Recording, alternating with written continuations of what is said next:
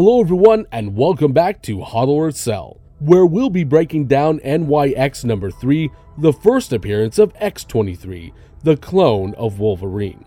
In the end, we will let you know if we plan to hodl or sell. As always, this is not financial advice, but purely for entertainment purposes only. Also, if you like this video, please make sure to subscribe, like, and hit that notification button to receive updates on all our content.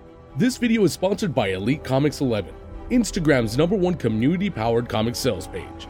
This Friday, March 11th, we are getting the modern age comic NYX number 3, story by Joe Quesada, with art and cover by Joshua Middleton.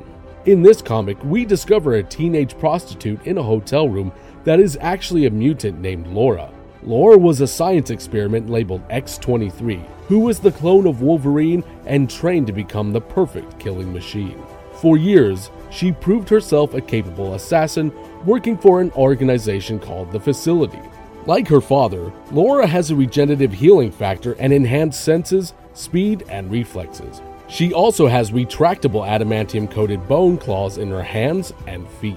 Brilliantly portrayed by Dafne Keen, the character of Laura was last seen in the 2017 film Logan.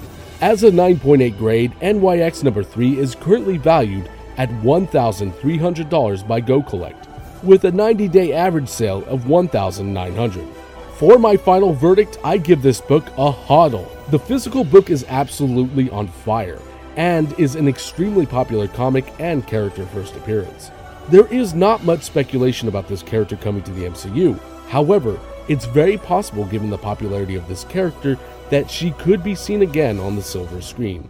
Either way, this is a comic we are very excited to own, and we will be looking to snipe some incredible deals in the marketplace.